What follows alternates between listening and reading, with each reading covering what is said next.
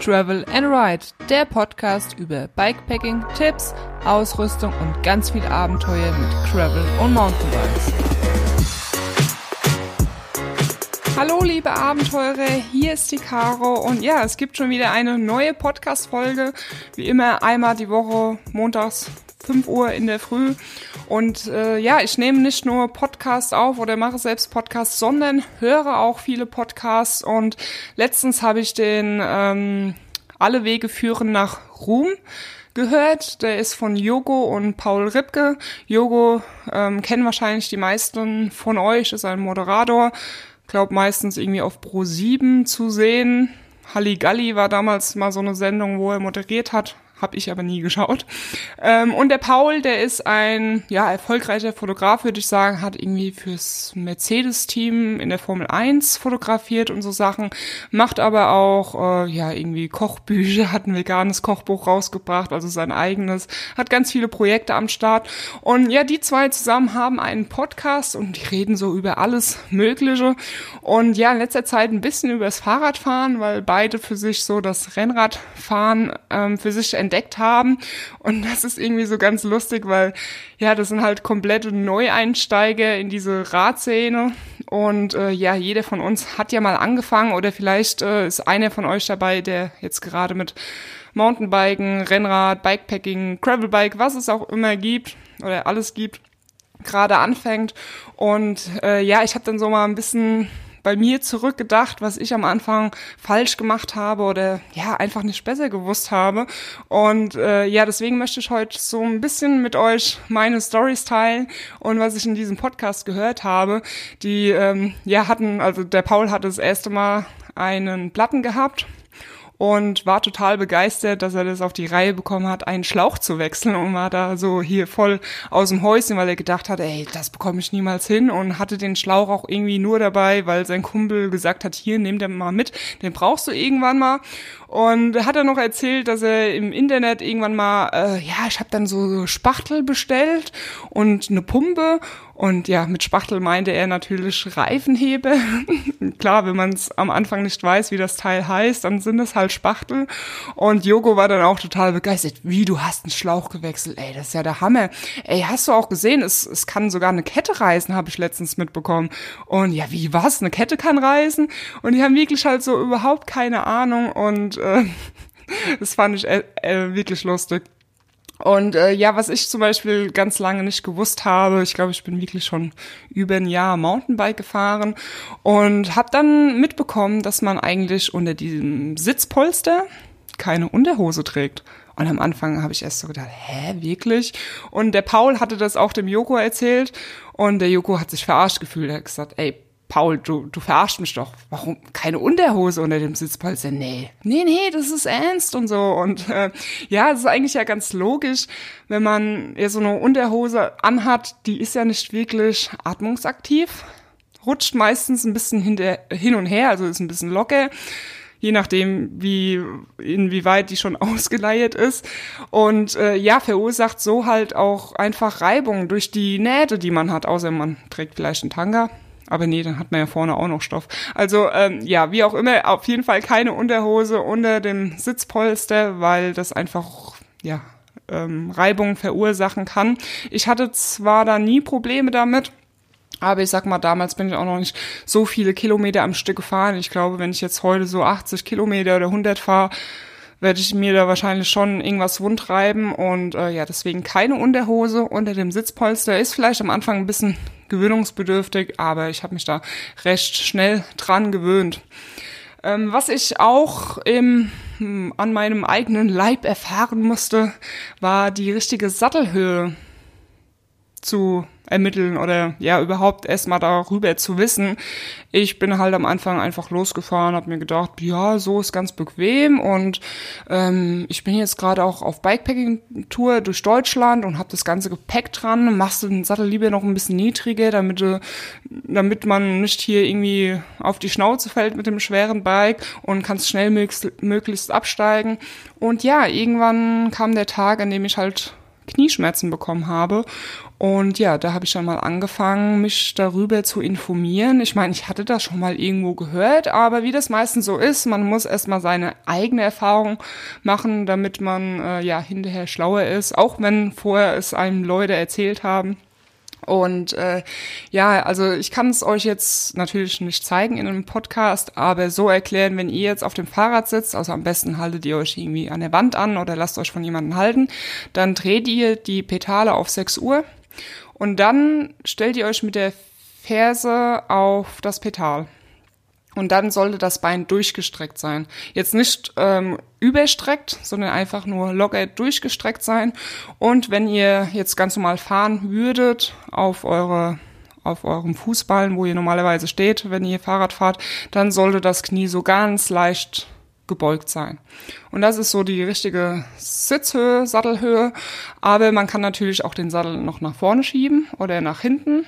Die Sattelneigung kann man noch feststellen, aber da müsst ihr am besten selbst irgendwie euch ein Video anschauen, um euch das, ähm, ja, damit ihr einfach auch ein Bild vor Augen habt. Aber die richtige Sattelhöhe ist schon mal ein guter Schritt, ähm, dass man, ja, unterwegs ist, gut ohne Knieschmerzen. Ähm, es gibt natürlich auch ein Bike-Fitting habe ich auch lange nicht davon gewusst. Also beim Bikefitting, da wird ähm, alles mit dem Computer analysiert, deine Sitzposition, weil man kann ja nicht nur am Sattel was ändern oder die Sitzposition verstellen, sondern auch mit dem Vorbau oder in andere Lenker. Vielleicht sind eure Schulter viel zu breit für den schmalen Lenker und da gibt's wirklich so viele Sachen zum Einstellen. Ich ähm, wollte oder hatte eigentlich einen Termin für ein Bikefitting, aber wegen der aktuellen Situation ähm, hat sich das nach hinten verschoben auf äh, ja irgendwann halt äh, werde ich auf jeden Fall nachholen, weil ich mich da schon mal dafür interessiere, was so die richtige Position ist. Und ähm, für den richtigen Sattel kann ich euch, oder da gibt es, habt ihr vielleicht schon mal gehört, gehört, den Sitzknochenabstand, weil jeder Sattel hat eine andere Größe oder eine andere Breite, sage ich mal. Und damit ihr einfach den richtigen Sattel für euch wählen könnt, ähm, müsst ihr euren Sitzknochenabstand wissen. Und ähm, ich fahre jetzt seit einer Weile ja WTB-Sattel. Also ich muss erst sagen, früher habe ich den ganz normalen Sattel gefahren, der auf meinem Mountainbike war und hatte auch ganz lange keine Schmerzen, nur halt am Anfang, weil ich sag mal, jeder Hintern muss sich erstmal so ein bisschen ans Fahrradfahren gewöhnen. Also ich glaube, es wird keinen Sattel geben, der euch wenn ihr noch nie Fahrrad gefahren seid, am Anfang keine Beschwerden gebt, also was heißt Beschwerden, dass einfach euer Hintern ein bisschen wehtut. Aber das ist dann nach einer Zeit verflogen und hatte ganz lange kein Problem. Und äh, ja, dann bin ich irgendwann mal ein anderes Fahrrad gefahren, weil ich äh, in Australien war. Und ja, als ich zurückgekommen bin, hat mir mein Sattel nicht mehr gepasst. Also keine Ahnung. Ich habe mich da zwei Wochen rumgequält und habe gedacht, das kann doch nicht sein. Warum tut mein Hintern plötzlich weh? Und ja, da hatte ich mich dann damals damit befasst, mit dem richtigen Sattel und mit Sitzknochenabstand. Da habe ich dann das erste Mal ähm, ja davon gehört. Und ähm, um den Sitzknochenabstand zu ermitteln, können die entweder in einen Fahrradladen gehen. Viele Fahrradladen haben halt so ein so ein Hocker, wo man sich draufsetzt und dann kann man das ermitteln. Oder ihr nehmt so eine Wellpappe und könnt euch draufsetzen und da, wo die Druckpunkte sind, müsst ihr das dann ausmessen. Gibt's aber auch in äh, Anleitungen im Internet. Oder was ich gemacht habe, ich habe so eine Isomatte, die recht äh, fluffig ist und sehr weich. Also wenn man drauf tritt, gibt es so richtig ähm, ja einen Abdruck und da habe ich mich drauf gesetzt und konnte so meinen Sitzknochenabstand ermitteln. Ähm, aber bei WTB, also ich fahre jetzt seit ein paar Wochen den Sattel von WTB. Achtung, Werbung, weil äh, WTB mir Sattel und Reifen jetzt zur Verfügung stellen wird oder schon gemacht hat. Und äh, die haben so einen Konfigurator, Konfigurator auf deren Seite. Und da, ähm, falls man den Sitz Sitzknochenabstand nicht weiß, kann man das auch, ähm, die machen das irgendwie so, dass sie das Handgelenk messen, also dass du den Umfang angeben musst, dann was dein Körper, was du für eine Körperform hast, ob du weiblich oder männlich bist, wie viel du fährst, lange Strecken, kurze Strecken und dann spuckt er dir äh, ein paar Sättel raus. Also bei mir kam der Volt Sattel raus und der andere war der Koda, genau. Die habe ich auch beide bekommen. Den einen habe ich auf dem Gravelbike, den Volt, das ist ein Unisex-Sattel und der andere ist eher so für Frauen, aber Männer fahren den wohl auch. Und äh, ja, mit dem Gravelbike-Sattel, also den Volt, komme ich gut klar. Mit dem Mountainbike bin ich bisher immer nur kurze Strecken gefahren, also so 20, 30 Kilometer, da war er jetzt auch unauffällig. Ähm, aber ich finde, so einen Sattel muss man ja auf lange Strecken testen, damit man auch sagen kann, das ist der richtige Sattel für einen. Also falls ihr irgendwie einen Sattel habt, der euch nicht passt oder äh, zusagt, dann kann es vielleicht daran liegen, dass ihr ja keinen guten Sattel habt, einfach nur so ein Standardmodell oder dass halt ähm, ja der die falsche Größe hat. Ich meine, jedes Fahrrad kommt mit einem anderen Sattel. Das ist klar, dass da nicht ähm, für jeden der beste Sattel drauf sein kann. Und ich muss aber sagen, mit dem Sitzknochenabstand bin ich bisher gut gelaufen. Gut gelaufen. Ähm, hat bisher gut funktioniert. Ähm, da hatte ich, also wenn ich die richtige Sitzknochenabstand hatte, war, hat der Sattel immer gepasst. Und ich hatte auch ähm, jetzt letztens, also im Winter fahren wir, oder jetzt letzten Winter, mein Freund und ich haben uns einen Wahoo Indoor-Trainer geholt und da müssen wir aber ein Fahrrad einspannen und da war jetzt die ganze Zeit das Gravelbike von meinem Freund eingespannt und ähm, ja, natürlich äh, sein Sattel drauf, der halt für ihn passt. Und ähm, ja, das hat mir keinen Spaß gemacht. Äh, ich meine, meistens bin ich nur eine Stunde gefahren. Das ging dann schon irgendwie, aber ich hatte halt immer Schmerzen. Aber das hat nicht an einem Sattel gelegen, sondern es war halt einfach nicht der Sattel für mich ähm, gemacht oder halt nicht die richtige Größe. Für nächstes Jahr werde ich mir auf jeden Fall eine Sattelstütze besorgen und einen Sattel, der dann so drauf kommt, wie ich das brauche und dann wird einfach die komplette Sattelstütze gewechselt, ähm, damit äh, ja ich auch da Spaß haben kann und keine keine Schmerzen am Hindern. Ja, dann äh, was ich auch am erfahren musste, war, dass man ja die richtigen Klamotten tragen sollte. Also ich meine, ihr könnt natürlich auch mit Jogginghose fahren, Hauptsache ihr geht Fahrrad fahren, aber spätestens wenn wenn ihr das Ganze ernsthaft betreiben wollt, also häufig paar Mal die Woche und dann gerade beim Mountainbiken auch äh, die Trails fahren wollt, dann solltet ihr euch da schon mal Gedanken drüber machen, weil ich hab's am Anfang nicht. Hab gedacht, na ja, ich hab da so ein T-Shirt und eine Hose, geht schon.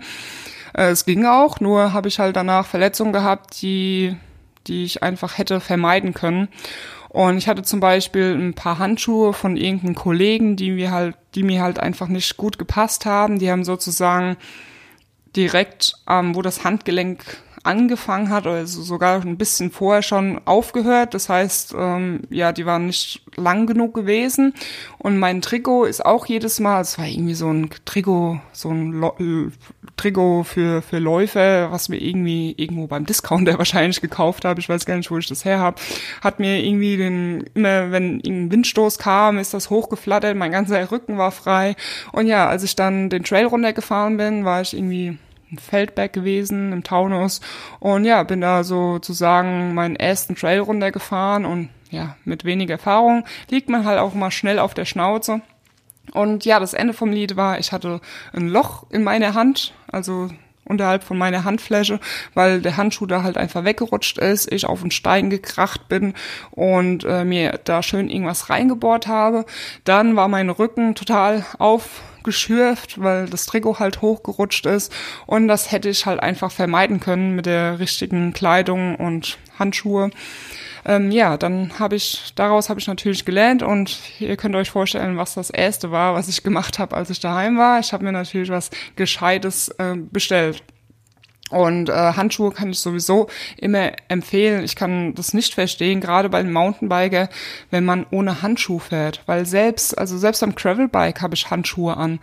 Weil äh, Steffen, mein Freund, der hat letztens auch einen kleinen Schwächeanfall und ist halt ähm, als er losfahren wollte, vom Fahrrad umgefallen, vom Fahrrad gefallen und natürlich mit den Händen auf den Schotterweg aufgekommen. Und ich bin mir ziemlich sicher, hätte er keine Handschuhe angehabt, dann wären halt seine Hände aufgeschürt und ähm, ja, das ist halt einfach dann doof. Einfach mit so äh, Handschuhe kann man das halt vermeiden. Ähm, ja, genau.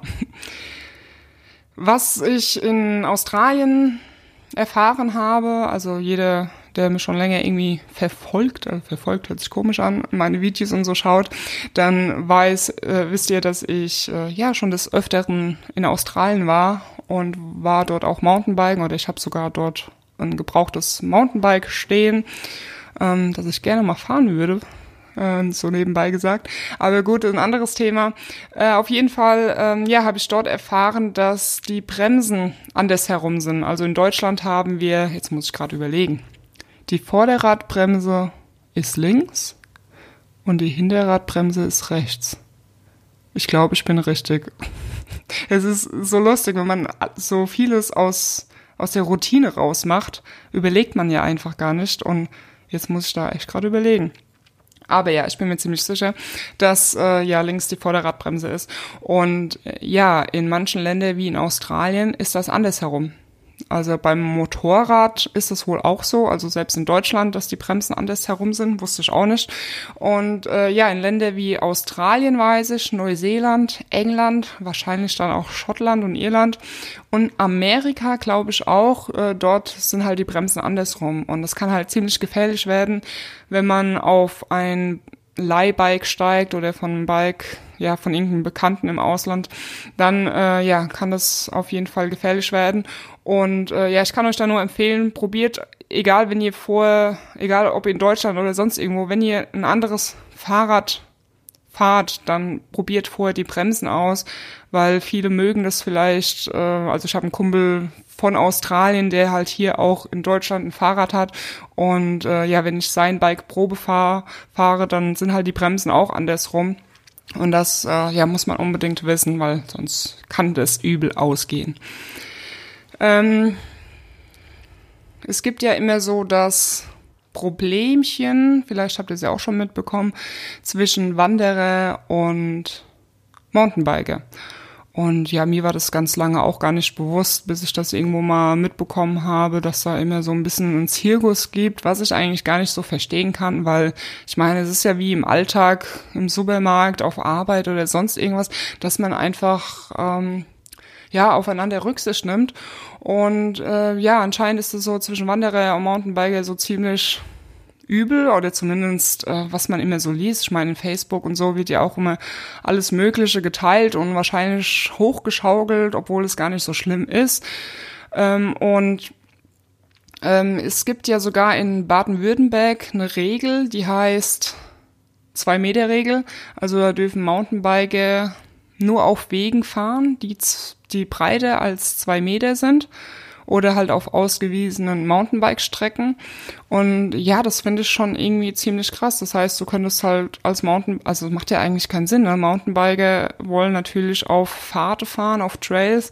Äh, nur auf Schotterwegen macht das natürlich keinen Spaß. Da kann ich mir halt auch äh, ein Gravelbike kaufen oder ein Crosser oder irgendwas. Ähm, und brauche keinen Federweg. Ähm, ja, und ich, ja, wie gesagt, ich kann das nicht so verstehen.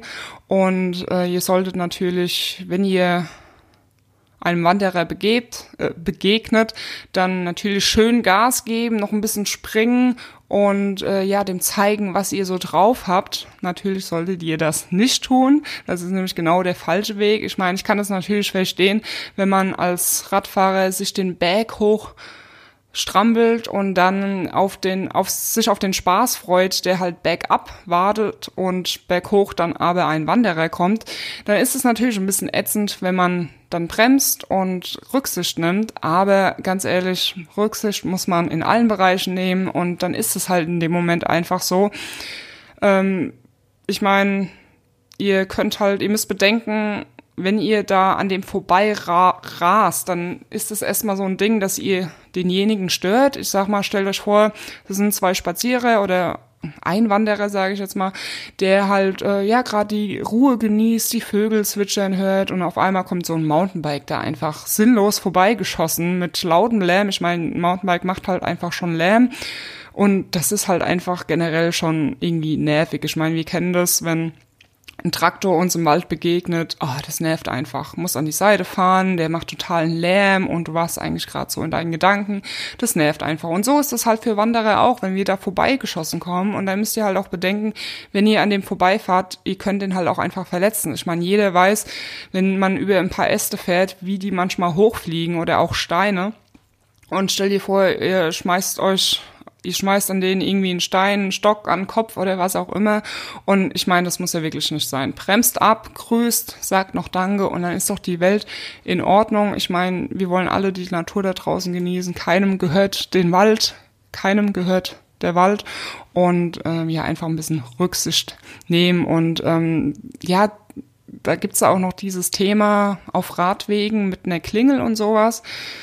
Also ich habe an meinem Mountainbike oder ja wie die meisten wahrscheinlich auch keine Klingel aus dem einfachen Grund eine Klingel ist nervig. Also ganz ehrlich, äh, Klingel ist nochmal irgendwas Zusätzliches, was am Lenker befestigt werden muss was natürlich auch Verletz Verletzungsgefahr sein kann, wenn man sich irgendwie so eine Klingel reinrammt irgendwo. Zweitens macht sie Lärm, wenn du über den Trail fährst. Und außerdem, ganz ehrlich, ich hatte schon bei meinem ersten Mountainbike eine Klingel. Es reagiert kein Mensch auf eine Klingel. Wenn da zwei Spaziergänger sind, die sich irgendwie unterhalten, die hören diese Klingel nicht. Und noch dazu habe ich es oft gehabt, wenn sie die Klingel hören, dass sie sich zu Tode erschrecken. Und was ich immer mache, ist, ich mache mich einfach bemerkbar. Ich lasse den Leerlauf laufen, also in dem Moment, wo du aufhörst zu treten. Die meisten Mountainbikes haben schon relativ lauten Leerlauf. Und wenn man noch ein bisschen rückwärts tritt, ist der Leerlauf noch ein bisschen lauter und es ist halt so ein Geräusch, was immer lauter wird. Es fängt leise an und wird immer lauter. Und damit habe ich die Erfahrung einfach gemacht, dass die Leute sich da nicht zu Tod erschrecken. Auch ich habe auch schon gerufen, Vorsicht, Vorsicht. Oh Gott, mir sind schon manche in, ins Fahrrad fast gesprungen. Also das ist der Wahnsinn. Die Leute sind halt einfach schreckhaft, weil sie damit nicht rechnen, dass du jetzt da vorbeifährst. Und ja, einfach mit dem Leerlauf versuchen und langsam dran fahren. Und ja, wer eine Klingel hat, kann von mir aus auch klingeln. Ähm, ja, einfach ein bisschen auch da Rücksicht nehmen auf Radwegen. Ähm, dann kommen wir zu dem Thema Rennradfahren. Ich bin ja mit dem Travelbike ja so ein bisschen zwischen Rennrad und Mountainbike, würde ich jetzt mal sagen.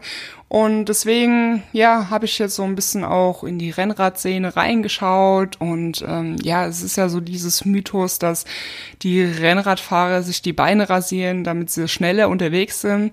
Und äh, ja, das ist aber eigentlich Blödsinn. Ich kann euch sagen, warum manche sich die Beine rasieren, also gerade halt im, im Profi. Bereich im Profiradsport. Aus dem Grund ist äh, einfach aus dem Grund, weil die sich ähm, ja nach so einer Tour massieren lassen und wenn die halt ganz starke Beinbehaarung haben und sowas, dann tut diese Massage wohl weh. Und dann ist es halt auch so, wenn die ähm, stürzen, die Rennradfahrer, wobei ich eigentlich sagen muss, Mountainbiker stürzen öfters. Es sollten eigentlich die Mountainbiker machen, aber gut, ein anderes Thema. Auf jeden Fall ähm, ist es natürlich dann nicht so gut, wenn du eine Wunde hast und da alles voller Haare und Dreck ist, lässt sich halt einfach bescheuert reinigen. Ich meine, ich habe jetzt nicht das Problem. Äh, selbst wenn ich meine Beine mal nicht rasiere, habe ich äh, da nicht so eine Verwucherung wie die Männer, sage ich jetzt mal, ähm, und hätte da jetzt kein Problem, wenn ich stürze oder so. Aber ja, es macht ähm, durchaus Sinn, dass ähm, die sich deswegen rasieren. Ich meine, man könnte natürlich jetzt auch sagen, die äh, Rennradfahrer sind Weicheier, weil eigentlich ja die Mountainbiker die sind, die mehr äh, gefährdet sind. Ähm, das heißt eigentlich, dass die Mountainbiker sich dann eine Scheibe abschneiden sollten. Aber gut, die Mountainbiker haben halt auch viel Protektoren an und da ist eigentlich gar nicht so viel freie Haut zu sehen. Ähm, die Rennradfahrer ziehen ja auch oft immer diese Socken hoch. Das finde ich irgendwie total albern, weil ähm, ja, man hat eh schon so bescheuerte Bräunungsstreifen als Radfahrer ob das im Gesicht die Sonnenbrille ist, die Handschuhe, man läuft mit weißen Händen rum, dann mit den Socken.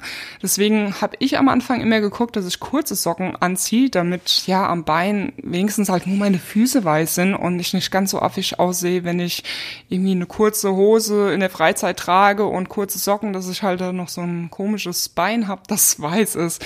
Und aber das machen die Rennradfahrer wohl auch wegen Verletzungsgefahr, aber ich frage mich, was denen an die Beine fliegt. Ich meine, beim Mountainbiken sagen, muss ich sagen, dass ich auch mittlerweile lange Socken anziehe. Also was heißt lange, halt so, so halblange, weil einfach so viele Äste einem ähm, an die Beine fliegen. Selbst wenn du mit dem Gravelbike unterwegs bist auf Schotterwegen oder schmalen Pfaden, passiert es. Und deswegen trage ich da schon lange Socken und ähm, wenn ich auf dem Mountainbike bin, auch immer Knieprotektoren. Weil am Anfang war es halt auch so, dass ich äh, ja bei lockeren Touren keine Knieprotektoren angezogen habe. Und genau auf so lockere Touren ist man nämlich unkonzentriert und genau dann fliegt man auf die Schnauze. Und ich hatte irgendwann die Schnauze voll von ständigen Narben an meinen Knien. Und äh, deswegen auf dem Mountainbike gehören für mich immer ähm, ja, Knieprotektoren. Wenn ich keine Trails fahre, dann bin ich eh auf dem Gravelbike und dann ziehe ich halt keine Knieprotektoren an. Genau. Und wenn wir auch gerade beim Rennradfahren sind, ihr habt es bestimmt schon gesehen, dass ich ja so beim Gravelbike immer solche Cappies unter dem Helm anhabe. Und das kommt halt auch vom Rennradfahren. Und ähm, ich finde das echt eine coole Sache mit diesen Cappies. Ich mag die total. Erstens mal, weil sie total cool aussehen. Es gibt ja ganz viele verschiedene Arten und Styles oder wo irgendwas Cooles draufsteht. Ich habe zum Beispiel eine da vom Bikepacking Franconia Event ähm, das übrigens leider jetzt auch abgesagt worden ist. Das wollte ich dieses Jahr wieder mitfahren, nur mal so am Rande. Ähm, ja, von denen habe ich eine Cappy und da steht halt vorne Bikepacking drauf und das finde ich ziemlich cool, weil sie mir auch so von, von den Farben gefällt. Türkis, genau meine Farbe. Und dann habe ich jetzt noch eine von Triple Two und da steht zwar jetzt nichts Cooles äh, drauf, nichts Cooles drauf, aber da steht halt Triple Tour auf, drauf, äh, vorne an diesem Schild, wo man so hochklappt. Und äh, ja, vom Style gefällt mir halt auch cool, äh, gut. Es ist auch eine Türkise und hat so kleine Dreiecke, Dreiecke drauf, äh, mag ich sehr. Und äh, im Winter finde ich das halt auf jeden Fall vorteilhaft, damit ja mir nicht diese ganze Kälte durch den Kopf zieht, weil ich sag mal, so ein Rennradhelm, also auf dem Gravelbike habe ich eher so ein ja, Rennradhelm auf, sage ich jetzt mal. Und der ist schon echt ziemlich gut belüftet und im Winter, da, da frierst du dir den Kopf ab, sage ich dir. Und im Sommer ist es halt auch gut, dass du dieses Schildchen hast, damit die Sonne dich nicht blendet, weil ich sag mal, die Rennradhelme, die haben nicht vorne so ein großes Visier wie die Mountainbike-Helme und dann blendet einem die Sonne halt schon recht schnell und dann kannst du die halt hast halt dieses Schildchen. Oder wenn es regnet, dass der Regen nicht alles irgendwie auf die, auf die Brille äh, tröpfelt, weil ich bin halt Brillenträger und ohne Brille sehe ich nichts. Dann ist es natürlich für die Leute, die nicht so viele viele Haare auf dem Kopf haben, auch ein Vorteil, dass sie halt keinen Sonnenbrand bekommen, weil so ein Mountainbike-Helm hat halt schon viele Löcher drin und ich habe mir sogar auch schon den Scheitel verbrannt ähm, und deswegen ist so eine Radkappe auf jeden Fall zu empfehlen. Ähm, genau, und ähm, beim Mountainbike ist es ja so, dass es Enduro-Helme gibt. Ich hatte am Anfang am Mountainbike einen ganz normalen Fahrradhelm, so ein, ja, wie man halt einen Fahrradhelm kennt von früher. Und dann habe ich erst herausgefunden, was eigentlich ein Enduro-Helm ist. Und äh, ganz einfach, das ist ein Helm, der einfach hinten am Kopf ein bisschen geschützt ist. Also der geht halt hinten noch ein bisschen runter. Und äh, ja, beim Mountainbike, wenn du halt stürzt, hast du halt da hinten am Hinterkopf noch Schutz. Deswegen ein Enduro-Helm kann ich unbedingt empfehlen für Mountainbike-Touren. Und vorne hast du halt einen größeren Weiser, der halt auch die Sonne abhält, damit du nicht geblendet wirst. Und nochmal zurück zum Rennradfahren. Ich weiß nicht, ob ihr schon mal mit einem Rennradfahrer gefahren seid. Und ähm, ich hatte das Vergnügen und habe mir so nach den ersten zehn Minuten schon gedacht, was macht denn der vor mir als für komische Zeichen? Für, für, für Bewegung? Ich habe keine Ahnung. Und dann habe ich ihn irgendwann gefragt, ich so, was machst du denn da die ganze Zeit? Ist das hier ein Dance, ein Tanz auf dem Rennrad oder was? Dann sagt er, nein, das sind einfach Warnzeichen. Also es ist wohl so, wenn die Rennradfahrer, ne, kennt ja jeder so das Bild vor Augen, die fahren auf der Straße hintereinander, am besten noch im Windschatten das heißt ganz nah beieinander. Und das Problem ist halt, wenn du hinter jemanden fährst, ganz nah, und da siehst du ja vorne nicht, was passiert. Angenommen, da kommt ein Schlagloch, der vor dir fährt an diesem Schlagloch vorbei. Und in dem Moment, wo er halt ausweicht, hast du überhaupt keine Chance mehr, dieses Schlagloch zu sehen und fährst halt voll rein. Und mit so einem Rennrad, 8 Bar oder was die äh, Luftdruck ähm, auf dem Fahrrad haben, dann ähm, ja, fährst du da halt voll durch und kannst stürzen, kannst dir das ganze Fahrrad kaputt machen oder halt die Felge. Und deswegen machen die halt immer so Zeichen, also da gibt's ganz verschiedene Zeichen, wenn sie irgendwas überholen, wenn irgendwas im Weg ist, wenn, keine Ahnung, es gibt so einige. Auf jeden Fall, wenn die irgendwelche Bewegungen machen, dann solltet ihr ähm, aufpassen. Ich meine, wenn ihr auf dem Mountainbike seid, müsst ihr euch wahrscheinlich gar nicht so viele Gedanken machen, weil ihr eine Federung habt. Aber es kann natürlich auch mal sein, dass da ein großer Stein liegt und dann fliegt die halt auch runter. Und vor allen Dingen, wenn ihr von einem Rennradfahrer ähm, gefolgt werdet, dann solltet ihr netterweise auch auf Unebenheiten und sowas hinweisen, irgendwelche Handzeichen, die wissen dann wahrscheinlich schon, okay, die macht irgendwas, die macht irgendwas, was ich noch nie gesehen habe, aber da kommt bestimmt irgendwas. Und äh, ja, also das ist auf jeden Fall ganz lustig mit diesen Rennradzeichen. Im Wald kann man das natürlich nicht machen, weil du kannst ja als Mountainbiker nicht äh, den Trail runterfahren, eine Hand äh, vom Lenker nehmen und sagen, ey, da kommt eine Wurzel. Da ist halt einfach so, dass man Abstand halten muss, damit man weiß, was vorne kommt. Ja, dann kommen wir zu dem nächsten Thema, was ja viele wahrscheinlich auch nicht wissen. Da geht es um das Thema Reifen. Ich bin sehr lange mit viel zu viel Luftdruck in meinem Mountainbike gefahren. Ich glaube drei Bar oder so. Und das ist halt eigentlich zu viel. Ich meine, wenn du nur auf Schotterwegen unterwegs bist, dann mag das okay sein. Aber Mountainbike hat man ja eigentlich nicht, um auf Schotterwegen zu fahren. Und ja, wenn du auf Trails unterwegs bist, solltest du ein bisschen mit dem Luftdruck spielen, versuchen weniger reinzumachen, je nachdem, wie viel Kilo du natürlich auch wiegst, wie viel, ähm, ja, wie viel Gewicht du halt bringst ähm, kannst du da ein bisschen rumspielen. Ich sage jetzt mal sowas im Dreh von zwei Bar. Und ähm, da hast du nämlich auf jeden Fall mehr Druck, weil wenn da ganz viel Luft in dem Reifen ist, hat halt der Reifen überhaupt keine Chance, sich dem Untergrund anzupassen. Und mit weniger Luft geht es natürlich ganz gut, auch beim Gravelbike. Damit, gerade beim Gravelbike, hast du halt auch keine Federung.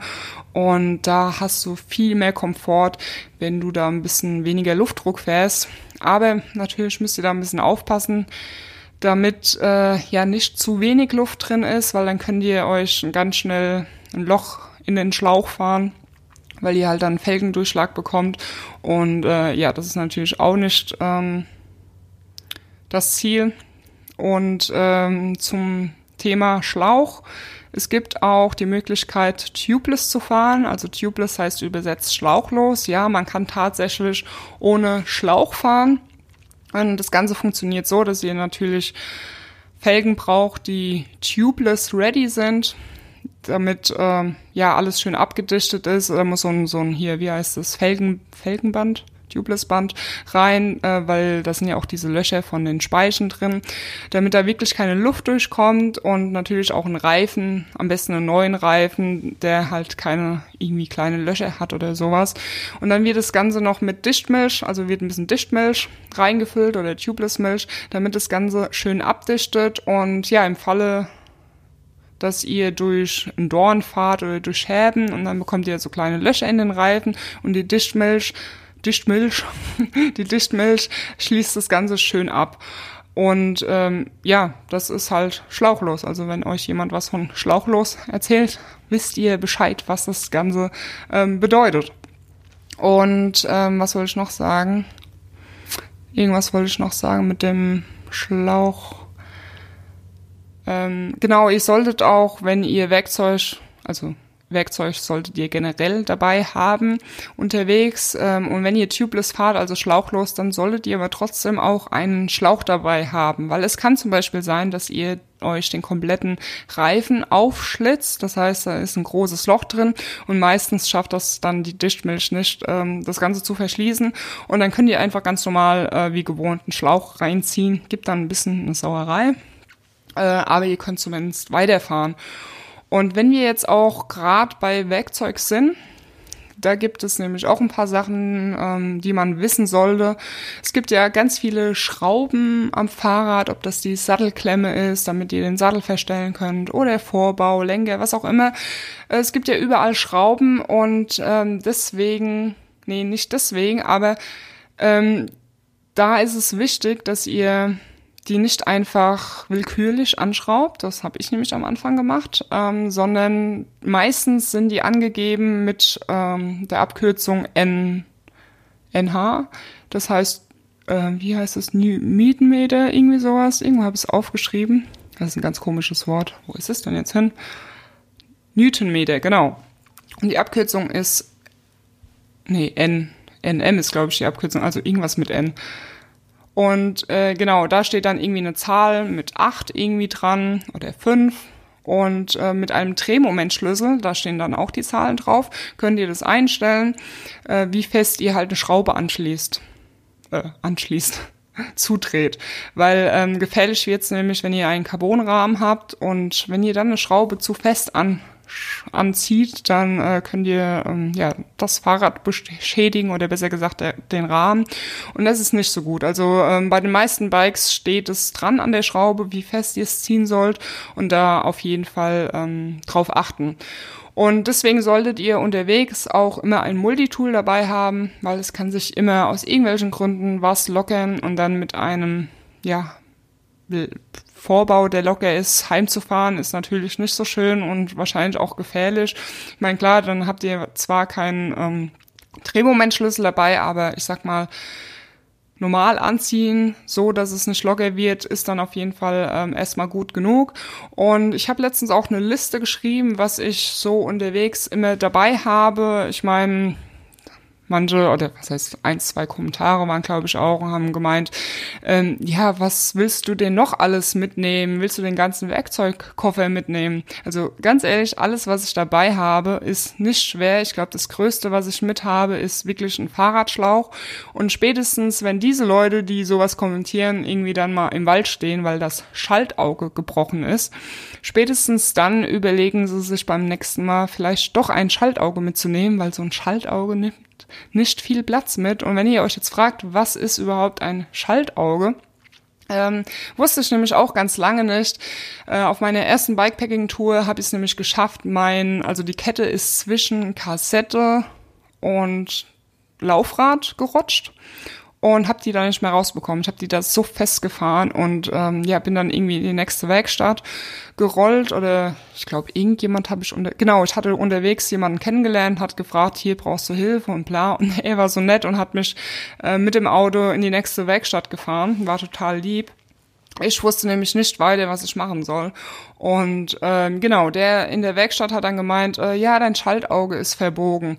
Das kann ich dir aber auch nicht tauschen, weil ich habe keins da, weil jedes Fahrrad hat so ja sein eigenes, seine eigene Version. Und ich so, was, wie, was, Schaltauge? was ist das? Ah ja, hier das Teil und bla. Und äh, ich spieg dir das jetzt mal zurecht und hoffe, ähm, dass das so passt. Und ähm, ja, dann war ich zu Hause nach meiner langen Bikepacking-Tour und habe mich dann erstmal erkundigt mit dem Schaltauge und habe herausgefunden, dass es gar nicht so einfach ist, das richtige Schaltauge für sein Fahrrad zu kaufen, weil sozusagen fast jedes Fahrrad hat ein anderes Schaltauge und deswegen solltet ihr ähm, unbedingt, wenn ihr ein neues Fahrrad kauft, gleich eins oder zwei Schaltaugen mitkaufen. Und ähm, ich habe jetzt gar nicht erklärt, was ein Schaltauge ist. Schaltauge ist sozusagen die Verbindung zwischen Fahrrad, also zwischen Rahmen und Schaltwerk.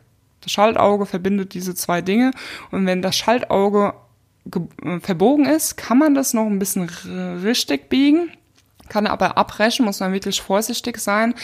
Und äh, ja, wenn es halt abgebrochen ist, dann kannst du das halt auch nicht reparieren. Und ähm, wenn du dann in den nächsten Bikeladen fährst, ist die Wahrscheinlichkeit sehr hoch, dass dieser dein Schaltauge nicht hat. Und genau, ich habe immer so ein Schaltauge dabei. Mein Freund wahrscheinlich jetzt auch mittlerweile, weil ihm ist es letztens unterwegs auf Tour gebrochen und er hatte nämlich auch keins dabei, obwohl ich das eigentlich auch immer sage. Gut, ich muss sagen, äh, beim Mountainbike hat er immer ein Schaltauge dabei, beim Gravelbike hatte er es nicht, aber ich bin mir ziemlich sicher, dass er aus, sein, aus seinem Fehler gelernt hat und mittlerweile sich ein Schaltauge ähm, in seinen Werkzeugkiste, Kiste, also Werkzeugtasche befindet, sage ich mal so. Und äh, ja, die Liste, die ich zusammengestellt habe, welches oder was ich an Werkzeug mitnehme oder auch auf, auf Bikepacking-Touren, längere Touren, äh, werde ich euch unten in den Shownotes verlinken. Könnt ihr euch gerne das eine oder andere mal abschauen. Ähm, oder auch bestellen, natürlich, über die, über die Links, ne? Und äh, ja, aber ja, wahrscheinlich macht ihr auch erstmal eure eigene Erfahrung und denkt dann irgendwann, okay, ja, die Caro hat's gesagt, nimmt ein Schaltauge mit. Ähm, ja, muss aber jeder für sich selbst wissen. Auf jeden Fall, was ihr unbedingt dabei haben solltet, auch wenn ihr euch nicht auskennt mit Reifen, Flicken oder Reparieren, ist ein Multitool, damit ihr halt die Schrauben festziehen könnt, wenn mal irgendwas locker ist, ein Schlauch, Flickzeug, weil wenn ihr zum Beispiel nur ein Loch im Schlauch habt, dann ähm, ja, reicht halt auch so, so kleine Klebe, damit ihr das Loch fixen könnt. Eine Pumpe und Reifenheber oder Spachtel, wie der Paul das genannt hat in dem Podcast. Den werde ich unten übrigens auch verlinken. Äh, lustiger Podcast. Und äh, ja, falls ihr einen Platten habt und habt keine Ahnung, trefft ihr vielleicht auf Spaziergänge die sich mit Fahrradschlauch reparieren auskennen. Und wenn ihr dann das Werkzeug dabei habt, dann können die euch helfen. Oder wenn ihr euch auskennt, dann solltet ihr es sowieso dabei haben und ähm, ja, dann könnt ihr vielleicht auch anderen helfen, wenn die mal eine Panne habt. Also deswegen auch, wenn ihr jemand seht, der irgendwie neben seinem Fahrrad steht und nach seinem Fahrrad schaut, dann unbedingt stehen bleiben und fragen, ob ihr irgendwie weiterhelfen könnt, gerade wenn ihr alles an Werkzeug dabei habt. Ähm, mir ist es letztens auch passiert, äh, dass ich eigentlich einem alten Mann helfen wollte, sein Fahrrad zu reparieren. Ähm, irgendwie war das Ventil kaputt gewesen. Da habe ich gesagt, ach komm, habe ich gesagt, schmeiß den Schlauch raus. Ich habe einen Schlauch dabei. Oh ja, ist ja cool und so. Und dann hat es aber daran gehabert, dass er, weil es war so ein Cityrad äh, gewesen, dass er ähm, das Laufrad, das Hinterrad nur rausbekommt äh, mit einem Maulschlüssel. Und äh, ja, Mountainbike ist kein Maulschlüssel verbaut, ähm, also dass ich Maulschlüssel bräuchte und deswegen hatte ich auch keinen Maulschlüssel dabei. Und dann habe ich gesagt, ja, sorry, dann kann ich dir leider nicht helfen. Und ah, normalerweise fahre ich immer mit Werkzeug und bla, ja, ich so, ja, sorry, nee, Schlauch könnte ich dir zwar geben, aber ja, ne, bringt ja nichts. Also er muss dann auch heimlaufen. Deswegen ab, äh, auf jeden Fall das Werkzeug dabei haben, was man für sein Fahrrad halt braucht. Und ähm, ja, das war jetzt eigentlich alles, was so in meiner Anfangszeit vom Mountainbike Biken äh, passiert ist, was ich für Erfahrungen gemacht habe, ja, woraus ich gelernt habe. Ich meine, äh, ist ja ganz normal, wenn man mit dem Radeln anfängt, dann ist man nicht all allwissend und kann nur dazu lesen, äh, dazu, dazu lesen, lernen. Ja, mit dem Lesen wollte ich euch jetzt auch was erzählen. Es geht nämlich um ein Produkt der Woche was heißt Produkt, eher eine Empfehlung. Und zwar ist das äh, ein Buch, weil ich jetzt ähm, ja die Woche viel gelesen habe, da ich äh, kein Fahrrad fahren kann. Ich bin verletzt am Bein. Keine Ahnung, was es ist. Auf jeden Fall bin ich verletzt und kann nicht fahren. Und ähm, ja, dann ist mir ein Buch in die Hand gefallen, das ich schon gelesen habe und auf jeden Fall euch weiterempfehlen möchte. Und das heißt Besser Welt als nie. Das ist der Dennis, der ist mit dem Fahrrad ich glaube, zwei Jahre um die Welt geradelt und lustigerweise wohnt er sogar bei mir in der Straße oder besser gesagt gegenüber. Und ähm, er hat sogar einen Film ähm, rausgebracht. Der ist eigentlich dieses Jahr im Kino gelaufen. Ich habe mir den auch angeschaut, sehr zu empfehlen. Aber er musste leider seine Kinotour abbrechen, wegen aktueller Situation und so. Hat es aber jetzt geschafft, ähm, dass ähm, er seinen Film in manchen Autokinos spielen kann. Und ähm, ja, wenn ihr da irgendwie eine Chance bekommt, dann holt euch da auf jeden Fall ein Ticket. Das ist wirklich, also dafür, dass, was heißt dafür? Es ist wirklich eines der besten Reisefilme, die ich bisher gesehen habe. Und wenn man noch bedenkt, dass er das Ganze alleine gefilmt hat, alleine geschnitten hat, klar, er hat beim Videoschnitt und sowas dann und Musik äh, auch Unterstützung, aber er hat es halt komplett alleine gefilmt und seine eigene Story. Und äh, das finde ich schon echt ähm, beeindruckend. Das ist wirklich der Hammer. Und er hat halt auch ein Buch geschrieben, und äh, das ist übrigens jetzt keine Werbung, es ist einfach nur eine Empfehlung. Ich bekomme dafür nichts, ähm, außer vielleicht ein feuchter Händedruck vom Dennis, wenn es dann mal wieder erlaubt ist. Und äh, genau, also das Buch ist wirklich auch klasse. Ich werde euch unten den Link reinpacken. Und äh, wie gesagt, falls ihr eine Möglichkeit habt, euch ein Kinoticket zu besorgen, dann macht es ähm, unbedingt, auch wenn man sich für Radreisen nicht interessiert, äh, kann man sich äh, den Film reinziehen, auf jeden Fall. Sehr zu empfehlen. Und äh, ja, ich habe alles gesagt, was ich sagen wollte. Ich wünsche euch eine schöne Woche. Zieht eure Masken an und passt auf euch auf. Bis zur nächsten Podcast-Folge. Schwing Crossbike und. Bye bye.